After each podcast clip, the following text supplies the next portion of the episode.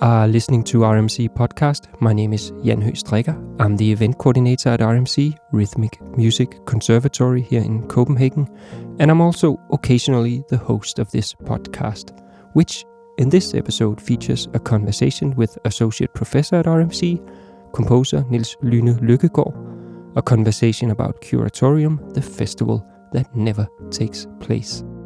What that actually means, we'll get to that because the festival did take place in December 2020, and part of the event was a number of students from RMC. And in this podcast episode, you'll be hearing works by Anna Veum, Astrid Emilie, and Gente Preseit.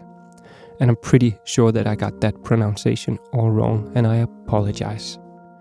Nils Lyhne Lykkegaard, however I can pronounce his name, have for a number of years been occupied with imaginary sound, and from 2017 till 2020, he carried out an artistic research project here at RMC, financed by the Ministry of Culture, with the simple and yet very telling title Music for the Inner Ear.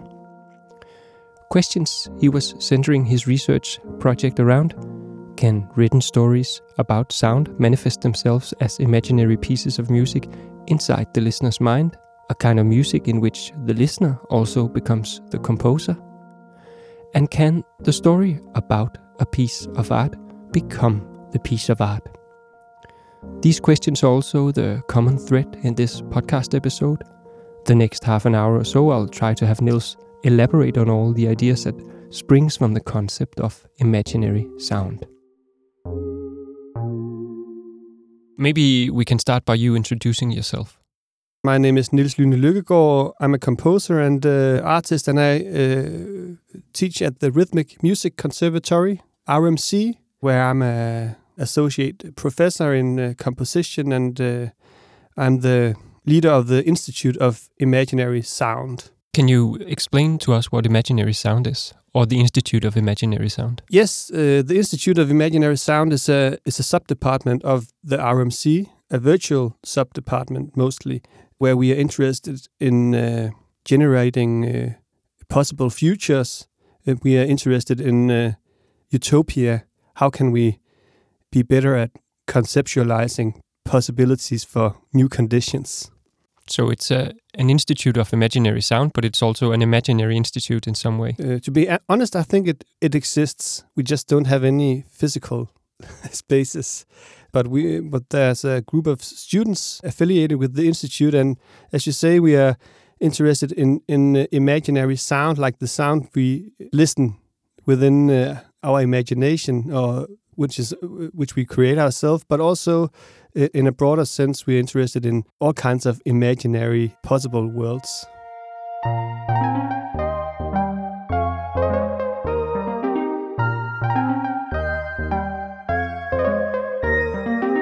We're here to talk about Curatorium. I've heard it mentioned as a festival that never takes place or a non event.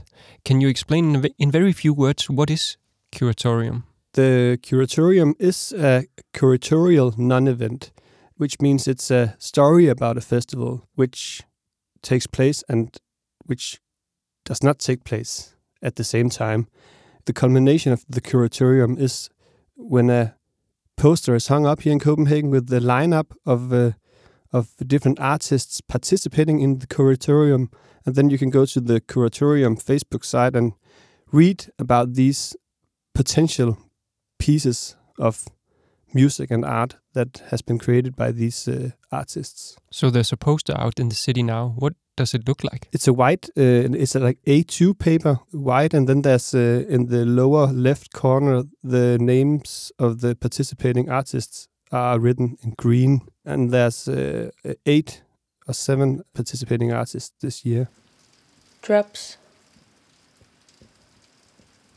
Scientists have now figured out how to record, amplify, and transmit the sound from inside drops of water. Just like images get turned upside down and flipped from left to right when you look at a drop, so does the sound. With headphones on, you can move close to the drops that hang still. Listen to the sound of your surroundings and your own breath and voice turn completely upside down.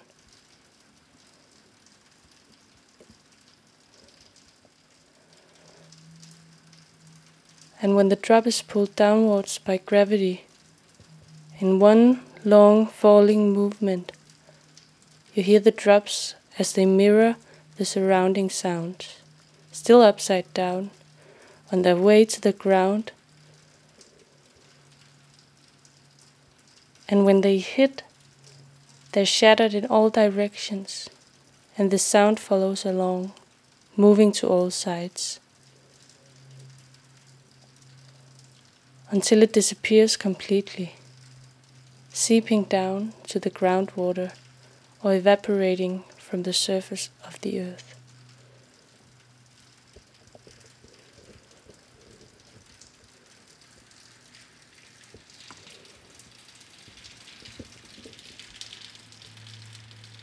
Who have you invited to uh, take part in this year's edition? It has been a total open call, and there has been no curatorial selection whatsoever. So uh, all students at the RMC uh, have been invited to submit a piece, and everybody who have uh, submitted a piece has uh, entered the festival. Okay, maybe let's dive into the whole idea of uh, the cu curatorium. When did it start, and, and what thoughts went prior to initiating this project? Originally, before this year, I myself hosted the curatorium uh, for the first time in 2016, and then I made it into a biannual event. No, it's not that. That's not the right word. It took place also again in 2017. So two years in a row took place, and at that time I was uh, also conducting uh, an artistic research project called Music for the Inner Ear, and uh, and I was very much interested in how stories about art could uh, manifest themselves as being art without any physical manifestation of an art piece. Uh, and also at that time, I was very interested in how, when a program for a certain festival was launched on the social media, for instance, there would be a, a hype or a buzz surrounding these programs, but the physical acts as such did not receive the same love and care and attention. And then I thought, okay, perhaps the the art or the definition of of what an art piece could be somehow was floating in this uh, narrative metasphere, this curatorial metasphere. And then I thought, okay, then uh, I can make a festival with a beautiful lineup and uh, and these imaginary pieces, and that festival never really have to take place in a physical world. It just remains as a potential festival, and also as a way of uh, partly investigating this curatorial layer but also inviting artists to unleash like their total utopic uh, what can you say invite artists to create something that is not possible in the phys physical world yes because the invited artists are not mm. just names on your poster they mm. also contribute with uh, a sound work in form of a written text. Is that correctly understood? It's a description of a piece written in prose often, uh, but also other shapes and forms are being accepted. Uh, but this is like these kind of really concrete descriptions of pieces that you can imagine or you can clearly envision them for yourself and you can say why do this and and I think there's two reasons for me why this is interesting. The first one is the least exciting. I think it is if you really dare to to articulate something into a utopic space, then sometimes this idea you've conceived, sometimes it, it ricochets back in, into reality, and as an idea you can actually manifest in reality, in a physical reality, like kind of an idea generator, you know? Because sometimes I I've been surprised sometimes when I ask people also to imagine music or sound pieces that often the music that is imagined is clearly feasible. It's like very uh, well known music, but actually, when we imagine stuff, we can imagine whatever. Uh, so, so it's a training into going into this utopic space. So there's a pedagogical uh, dimension to it. yes, yes, it's totally also a, a, way of composing music or generating ideas, like daring to enter utopia. And, and by say daring, I mean and that is the other reason why I think this is exciting and the most exciting reason is that daring to go into utopia because it's it's not something we are not really brought up with this having a value in itself. We are always used to talking about potential, but with the expectation that, the the potential only gets its value when it's actualized in in a physical reality. And then I I thought about this thing we live in this time where all these crazy things takes place all the time. We're in the middle of the pandemic and climate crisis and all kinds of really bad shit is going on. And uh, sometimes you hear this saying when crazy things happen that it's so wild that the reality exceeds the fantasy, you know? And that should be the exception of the norm. But I think, in fact, it's almost vice versa. It is the normal that reality exceeds fantasy. And in a way, our fantasy, I feel, has crumbled a little bit because we are not brought up to conceiving ideas that doesn't fit into this system we are living in. But right now, if we are if we were to escape these systems we are on these and these problems we are in, we really have to revitalize our fantasy. We really have to revitalize our capacity to imagine possible solutions and possible realities and futures that are not currently there. That is my main interest in the curatorium as an, a generator to actually allow yourself to revitalize your fantasy. The sound of the sound, a site specific to Ed for A and me. Extracts from the freedictionary.com. Sound, meaning 1. Transmitted vibration of any frequency. 2. To make known, celebrate. 3. A long passage of water connecting two larger bodies, such as a sea with the ocean. 4 to count cadence when marching in military formation.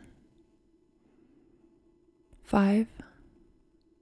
Free from disease or injury, showing common sense and good judgment, being level headed.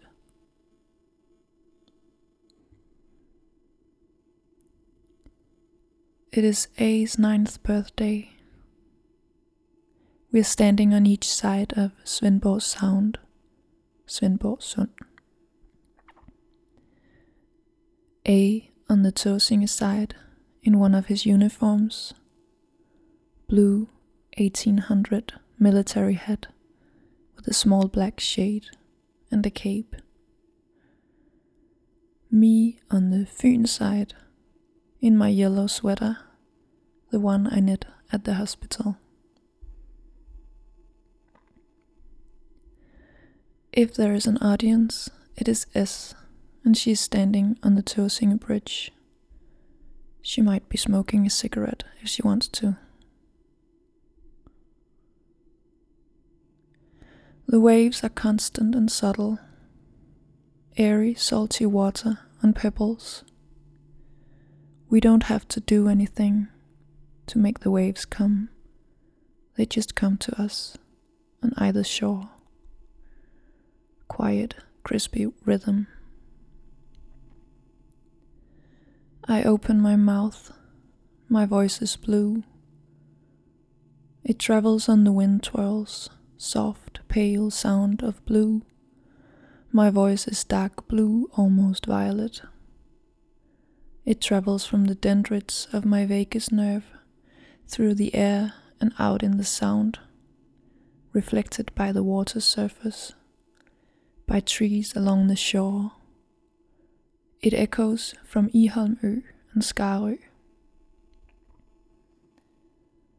Do all the invited artists buy into the idea that you have to uh, like present a work that is unrealizable, that is utopian, or do many people just transcribe? It's uh, different from artist to artist, and I think that is okay. It's not like we have to make these crazy pieces. We have to start just by training also as listeners to go into this uh, these fantastic domains and sometimes it can be also the more well known uh, an imaginary piece is the easier perhaps it is to evoke something within a listener so I also th I think all the pieces has value also in terms of communicating to an audience because it's not only the uh, fantasy of the artist that should be strengthened. It's also the, the general fantasy of the population, so to speak. You talk about the audience becomes the creator. Can you elaborate a little bit on that? Yes, I, I mean when when you as an audience uh, or would read these pieces, then the reader would also be the listener in evoking this inner soundscape, and thereby performing your own piece for yourself. So you'll also be a co-creator or co you'll create your own music, so to speak, and it's also something to do with an interest I have in in these questions, like who is allowed to perform music, who's al- allowed to create music, and we have often these stories that is it's only geniuses. If you believe in this, in the idea of the genius, I really don't think I do. But you know, Beethoven, he would be deaf, but he could still like write and imagine this music, and and it was something that was only possible because he was a genius. And I think that is wrong. I think everybody is capable of imagining both music and sound and other kinds of uh, fantasy worlds, but it's just something that we forget, and uh, especially when we grow up. It's a way of also saying, yeah, we have confidence in you as a listener or as an audience in your own capacity to create, and therefore you should imagine this piece yourself and become a composer yourself. In some ways, that is a definition of the performative that the audience takes an equal part in mm. realizing the actual piece of art. Yeah, I, I would. Uh, I don't know if it, that's a question, but I I totally agree with that statement. That it doesn't really exist without it being performed by the audience, also. No, then it doesn't. Uh, I think it's it's it's in the relationship that it unfolds itself.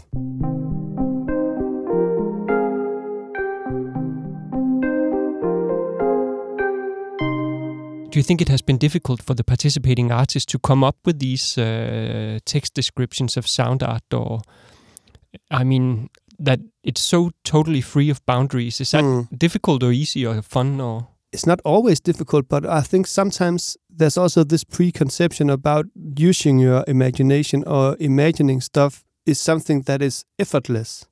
But i think you should really put an effort in it. Like in general, I think it's something that requires more energy than you would think.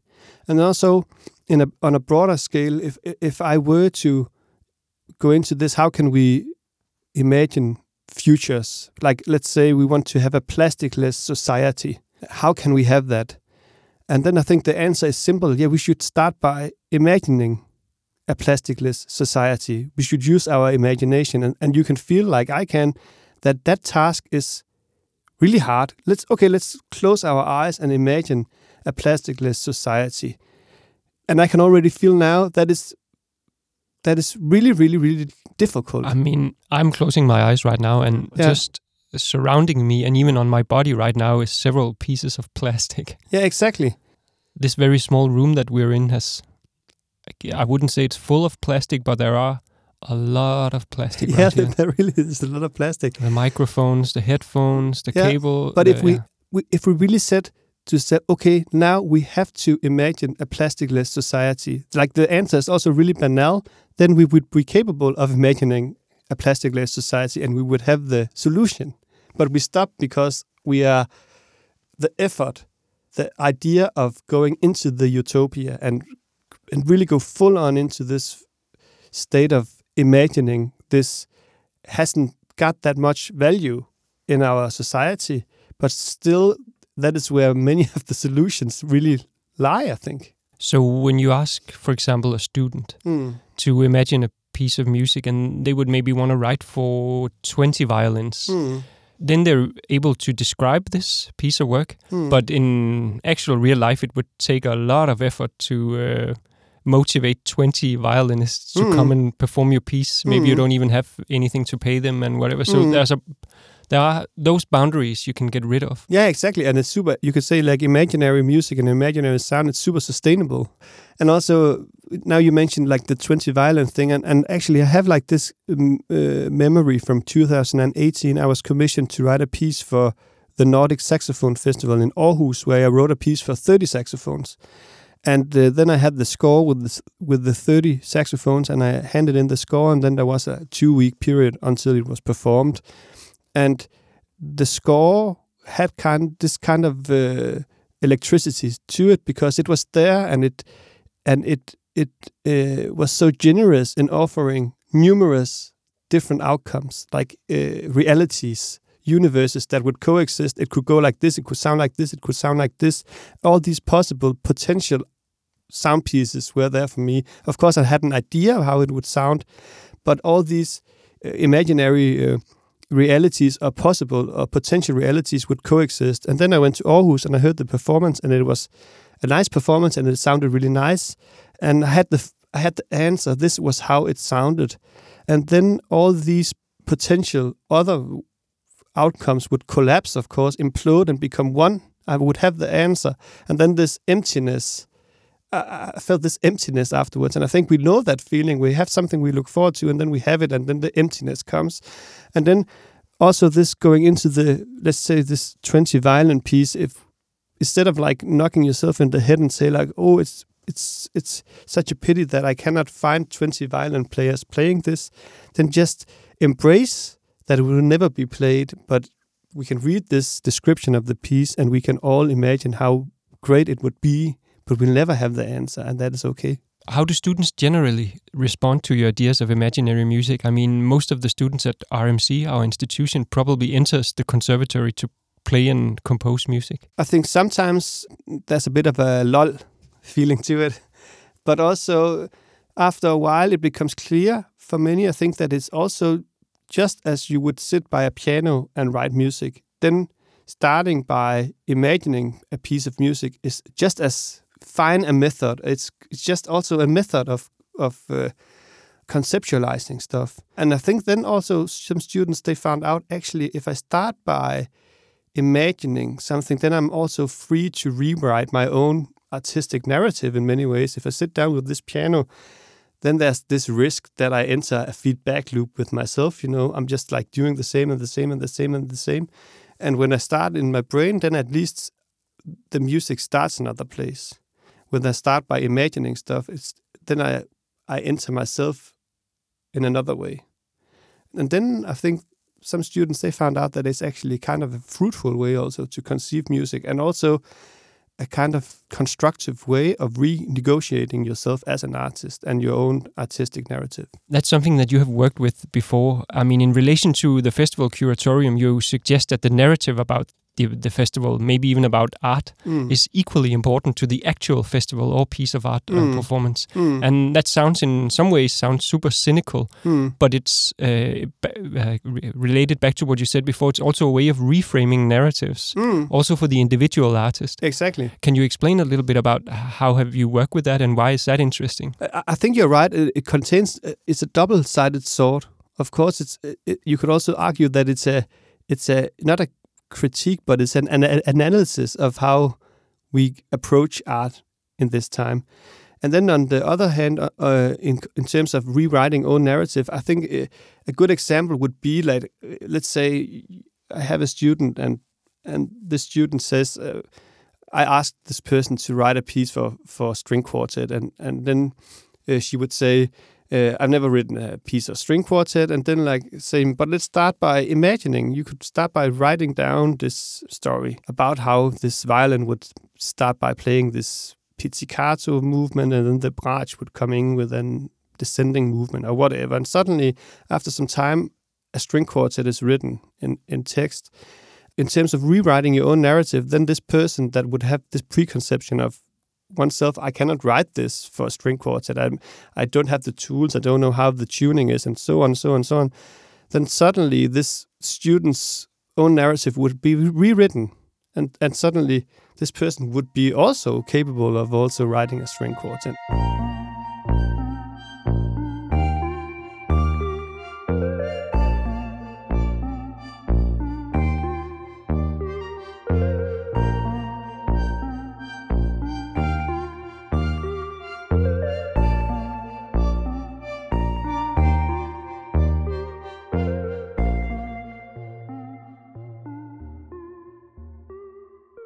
But the more cynical part of it, I mean, does in these times that we live in, is it mm. typical that you feel that the narrative of a festival or a piece of art is equally important? Yeah, I feel that. Uh, and and it's it's it's and and I, and I, and I don't necessarily think that it's uh, good or bad actually, but I think it's a fact. I think a lot of great art for me at least has this capacity of I see something, I see an object, or read something, or or I imagine something. But there's and then also if there's a text that unlocks this piece for me and points to different kind of discursive. Uh, elements in society and so on it's it's super nice for me also that, like so it's not like that the the piece of art is this old fashioned physical object and then the text text of the story is completely detached i think it's they are intertwined of course they are. Yeah and then i think there's a lot of storytelling going on also in terms of uh, festivals in terms of uh, like the narratives. We are just living in extremely like yeah, curatorial times, you could almost say, where stories and their capacity of creating reality is uh, really what is it called? That that uh, mode or that condition is just is just everywhere. It's uh, you cannot escape that situation, but you can try to look at it. Hyperbole. Part 1 The speaker that is the size of a truck would be placed in an open area. The area is situated in the big square in the center of the city. Five performers would record surroundings around the speaker. People chattering, industrial sounds, birds in the sky, cries and laughs, all the chaotic randomness and all the stillness. In real time, the speaker would broadcast all the information it gets, loudly and clearly. Second part Hyperbolistic disinformation. 30 minutes after the part number 1 is done, the second part takes action. Slowly, one performer using a computer source would start to send synthetically made sounds which sound like real ones to the speaker.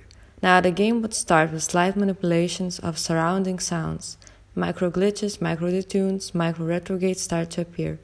After 30 minutes more, the speaker would broadcast something which is far away from reality, and when all the sounds become manipulated, performance ends. All duration is approximately one hour and can be repeated many times. Curatorial times. Mm. Is that something that you come up with? Yes, I think so. I don't know if it makes sense. Curatorial times. What does it then? What does it actually mean? I think it, it means that, and perhaps it's a condition that the storytelling one's own narratives, especially as an artist, but uh, actually for everybody, because we are navigating so much in these uh, spheres of uh, stories, also on social media, we all the time frame ourselves with these stories and these markers we put out, and then in that way we curate ourselves all the time that's why I think I call it curatorial times because uh, on even on an individual level, the ability to curate yourself, this ability is really something that is a power tool in these times. I think. And curatorium takes place. I mean, it's a poster out in the city, but then it's on Facebook. Yes. Why did you choose Facebook? I chose Facebook in the beginning because that was the only social media place I knew, but it was also the place where it began, where I detected this uh, love for the programming and for the curated programs of festival and the buzz of the story. That was on Facebook, it took place. And that was also a part of the inspiration in terms of describing these pieces. In the beginning, I was myself very interested in describing sound pieces in a very, you could say, almost social media language, like this kind of I'm cooking spaghetti, kind of like the, the sound of the trumpet is playing a G sharp, like this very kind of not uh, just describing what, what, you're doing, inspired by this language also on social media. So that is why it started on Facebook. I had actually this idea at once that it could be fun also making like these Twitter pieces where that where there's this frame of how many signs is it on Twitter. I can't remember, but not many. Then you would be offered this framework of of Twitter, like, and that is always great with a framework. But I'm not myself on Twitter, and I really don't feel like entering a new platform. So we are still at Facebook.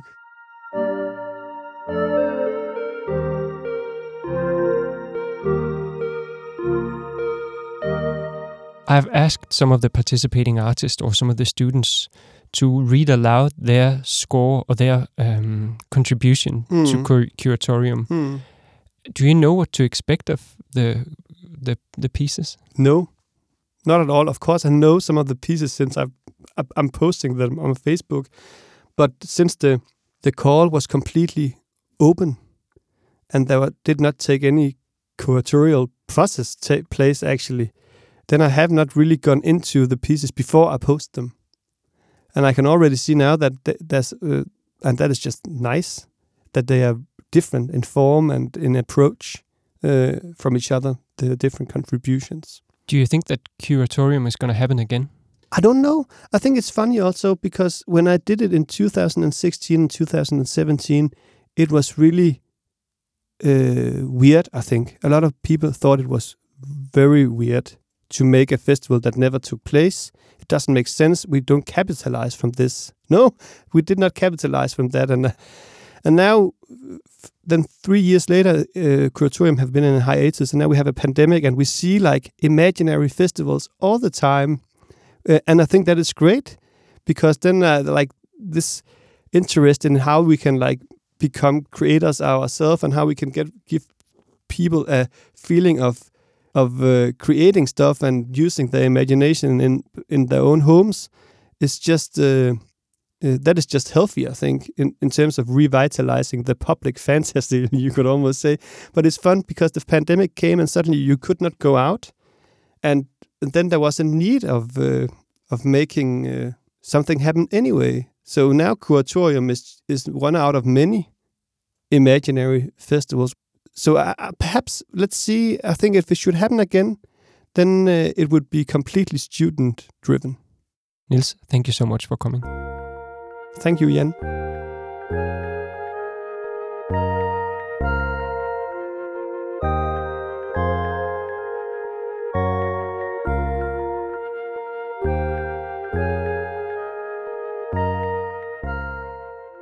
You have been listening to an episode of RMC Podcast, a conversation with Associate Professor at RMC composer and artist Nils Lyne Lykkegaard about the Imaginative Sound Art Festival Curatorium and also the latest edition of the festival, which featured a bunch of works from RMC students, among which you have heard three in this episode, either the full contribution or an excerpt from the works by Anna Veum, Astrid Emilie, and Ginte Preseit.